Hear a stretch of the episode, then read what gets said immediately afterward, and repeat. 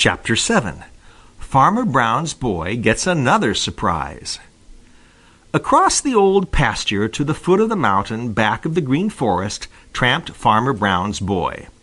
Ahead of him trotted Bowser the Hound, sniffing and snuffing for the tracks of Reddy or Granny Fox. Of course he didn't find them, for Reddy and Granny hadn't been up in the Old Pasture for a long time. But he did find old Jed Thumper, the big gray Rabbit who had made things so uncomfortable for Peter Rabbit once upon a time, and gave him such a fright that old Jed didn't look where he was going and almost ran head first into Farmer Brown's boy. "Hi there, you old cottontail!" yelled Farmer Brown's boy, and this frightened old Jed still more, so that he actually ran right past his own castle of bullbriars without seeing it. Farmer Brown's boy kept on his way, laughing at the fright of old Jed Thumper. Presently he reached the springs from which came the water that made the very beginning of the Laughing Brook.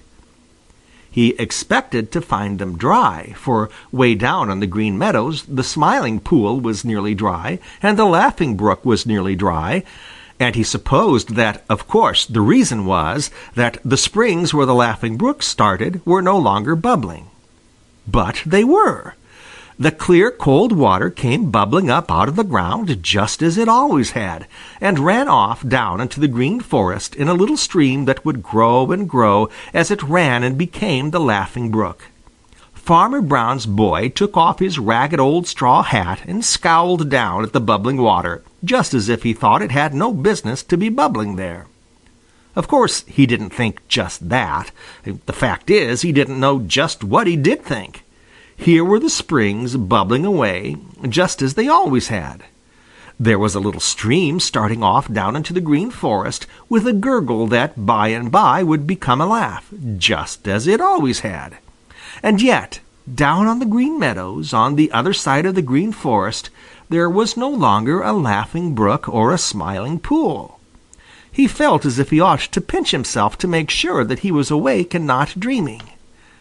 I don't know what it means, he said, talking out loud. No, sir, I don't know what it means at all, but I'm going to find out. There's a cause for everything in this world, and when a fellow doesn't know a thing, it is his business to find out all about it. I'm going to find out what has happened to the Laughing Brook if it takes me a year. With that he started to follow the little stream which ran gurgling down into the Green Forest. He had followed that little stream more than once, and now he found it just as he remembered it. The farther it ran, the larger it grew, until at last it became the Laughing Brook, merrily tumbling over rocks and making deep pools in which the trout loved to hide. At last he came to the edge of a little open hollow in the very heart of the Green Forest. He knew what splendid deep holes there were in the Laughing Brook here, and how the big trout loved to lie in them because they were deep and cool. He was thinking of these trout now and wishing that he had brought along his fishing rod. He pushed his way through a thicket of alders and then Farmer Brown's boy stopped suddenly and fairly gasped. He had to stop because there right in front of him was a pond. He rubbed his eyes and looked again. Then he stooped down and put his hand in the water to see if it was real.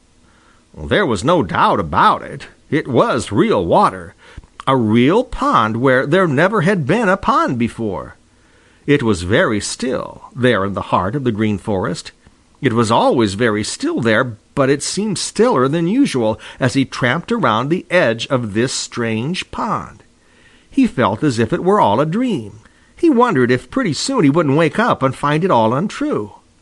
But he didn't, and so he kept on tramping until presently he came to a dam. A splendid dam of logs and sticks and mud.